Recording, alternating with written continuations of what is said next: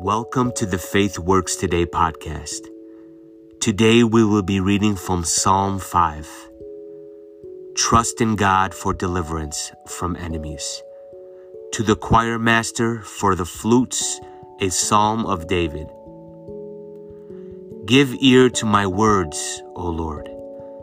Give heed to my groaning. Listen to the sound of my cry, my King and my God.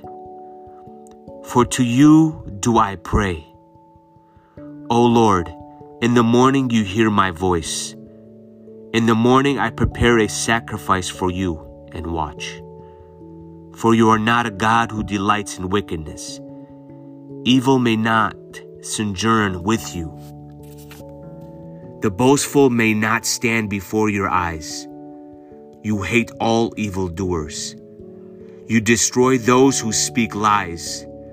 The Lord abhors bloodthirsty and deceitful men. But I, through the abundance of your merciful love, will enter your house. I will worship towards your holy temple in the fear of you. Lead me, O Lord, in your righteousness because of my enemies. Make your way straight before me. For there is no truth in their mouth.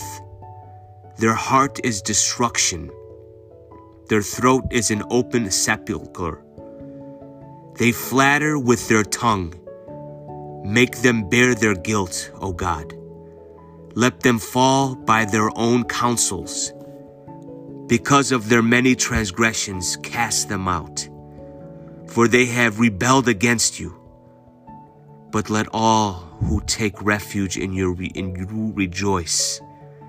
Let them ever sing for joy and do defend them, that those who love your name may exult in you. For you bless the righteousness, O Lord. You cover him with favor, as with a shield. Amen.